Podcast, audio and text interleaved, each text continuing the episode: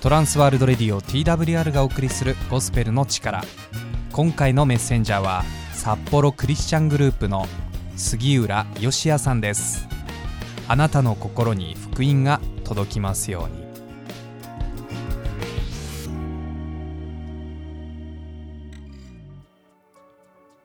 皆さんこんにちは。札幌クリスチャングループの吉谷です。よろしくお願いいたします。今回も聖書の御言葉を通して神様からの励ましを受け取っていきましょう今回は驚くばかりの恵みというテーマでお話ししていきたいと思います。聖書の箇所はエペソビトへの手紙2章8節から9節です。お読みいたします。あなた方は恵みのゆえに信仰によって救われたのです。それは自分自身から出たものではなく、神からの賜物です。行いによるものではありません。誰も誇ることのないためです。さて、皆さんはどんな時に恵みという言葉を使いますか？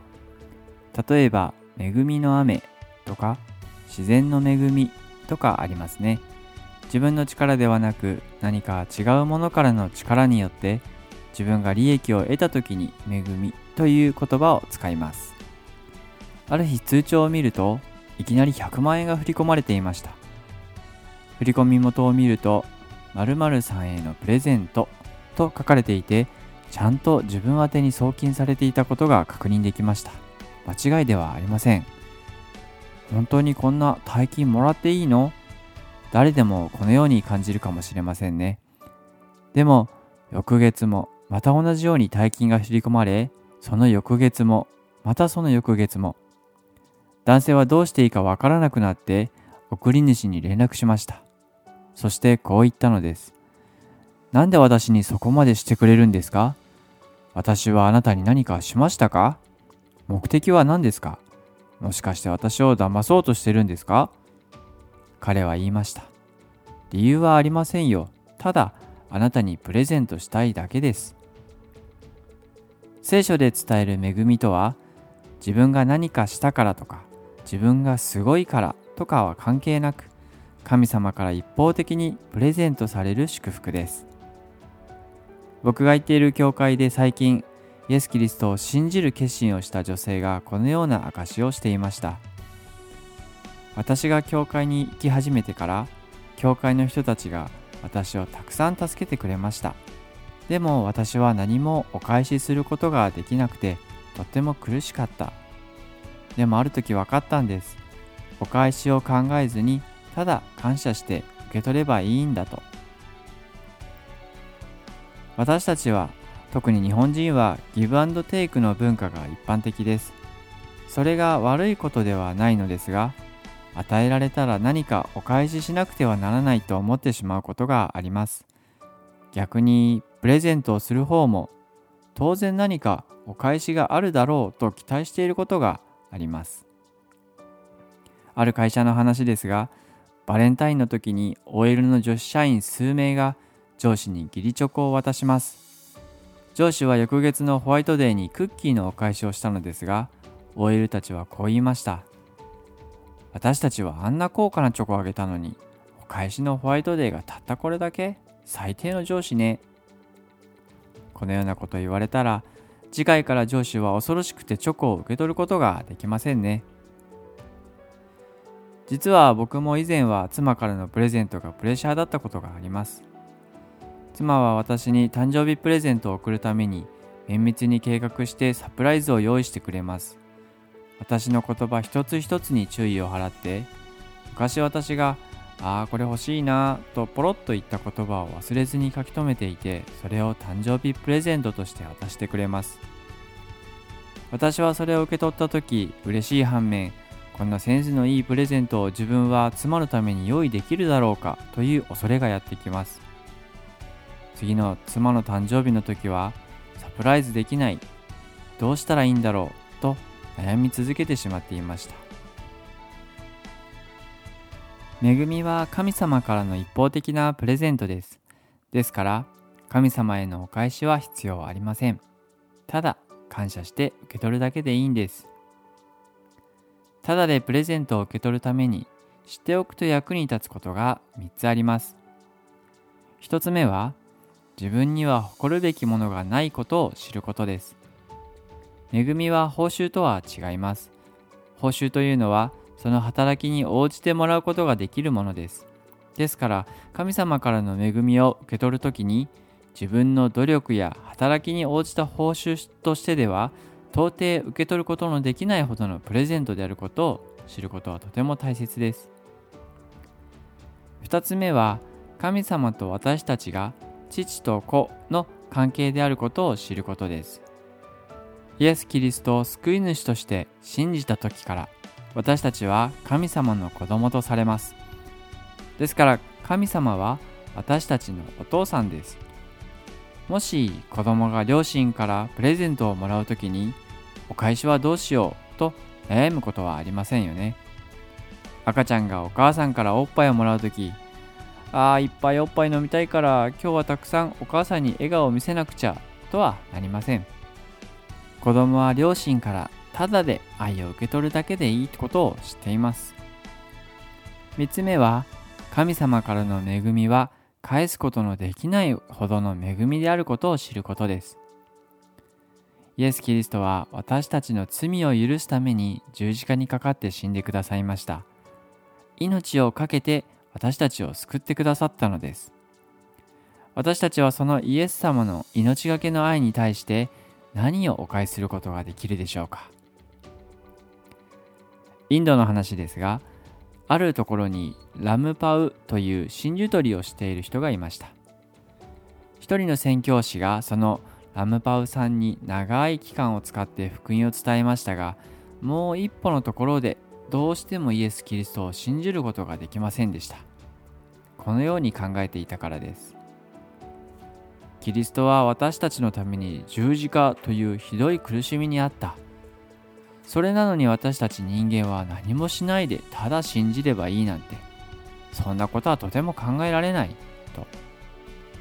それでこれからヒンズー教の習慣に従って難攻苦行の旅に出ると決意しました。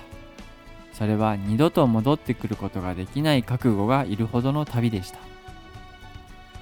出発の朝にラムパウさんは宣教師に別れを告げた後小箱を渡しました。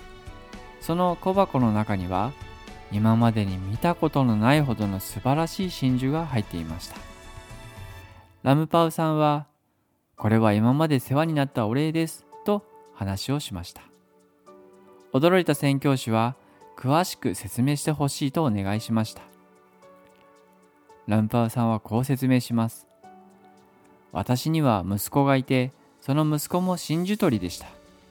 息子はこの見事な真珠を取るために潜って命を落としました。だからこの真珠だけはどうしても売る気になれずずっと取っておいたものです。それを聞いた宣教師はこんな貴重なものをタダで受け取るわけにはいかない。借金してでもお金を払うから値段を教えてくれと言いました。アンパオさんはいや黙って受け取ってほしいと言い張りました。しばらく押し問答が続いた後ついにランパーさんは怒り始めました。この真珠には息子の命がかかっているんだ。息子の命に値段をつけることができるならつけてみろ。すると宣教師は静かに語り始めました。そうですね。値段つけることはできませんね。同じようにイエス・キリストの十字架によって命によって与えられた救いに対して私たちは何もお返しすることなんてできません。その救いをどうして自分の努力や行いによって得ようとするのですか？どうかこの救いを黙ってただ感謝して受け取ってください。その言葉によってランパウさんはその場にひれ伏して悔い改めイエス・キリストを救い主として受け入れました。なぜイエス・キリストは十字架にかかって命を落とすまでの恵みを与えてくださるのでしょうか？答えはとてもシンプルです。それは私たちを愛してくださっているからです。神様があなたに対して望んでいることが聖書に書かれています。その聖書の箇所をいくつかご紹介したいと思います。まずはじめに神様はあなたが救われることを願われています聖書のヨハネの福音書3章16節に神は実にその一人子をお与えになるほど世を愛された。それは御子を信じる者が一人として滅びることなく永遠の命を得るためです。と書かれています。そして神様はあなたの人生が変えられることを願われています。第2コリントの5章17節。誰でもキリストのうちにあるならその人は新しく作られたものです。古いものは過ぎ去って見よすべてが新しくなりました。また神様はあなたが受け取った恵みを他の人にも分け与えてほしいと願われています。ヨハネの福音書15章12節には私があなた方を愛したようにあなた方も互いに愛し合うこと、これが私の戒めです。と書かれています。神様の恵みによって私たちは新しい生き方をスタートすることができる。そのことを忘れないでください。最後に一人の男の子のお話をして終わりたいと思います。1880年代にアメリカ・バーモント州で生まれたジョン・トットはわずか6歳で両親と死別しましたその時私が引き取りましょう。こう申し出たのは愛情深いジョンにとっては母方のおばにあたる人でした。彼女はすぐさま小さな甥っ子のところに向かいの馬車と召使いを送りました。おばの家に向かう馬車の中ジョンは不安な気持ちを召使いに伝えました。おばさんのところってどんなところなんだろう。とっても素敵なところですよ。おばさんって怖い？とっても優しい、温かい方ですよ。坊ちゃんが来るのをとっても楽しみに待っていらっしゃいます。僕のこと好きになってくれるかな？もちろんですよ。僕が言ったら迷惑ならないかな？迷惑なんてとんでもない。何でも坊ちゃんが驚かれるようなそれは素晴らしいプレゼントまで用意しておられるそうですよ馬車がおばの家に近づくと玄関で待っているおばの姿が見えました。恐る恐る馬車を降りるジョンの姿を見るとおばは急いで駆け寄って坊やを抱きしめて言いましたお帰りなさいジョン。ここがあなたの家よ。ジョンの新しい生活が始まりました。おばは召使いが言っていた通りの心の優しい愛にあふれた人でした。どんな時でもジョンの味方になり愛を持ってジョンと過ごしました。でもジョンはいつもこう思っていました。なんでおばさんはこんなに僕に優しくしてくれるんだろう。僕は何も持ってないし何もできないし。どうやって恩返しをすればいいんだろ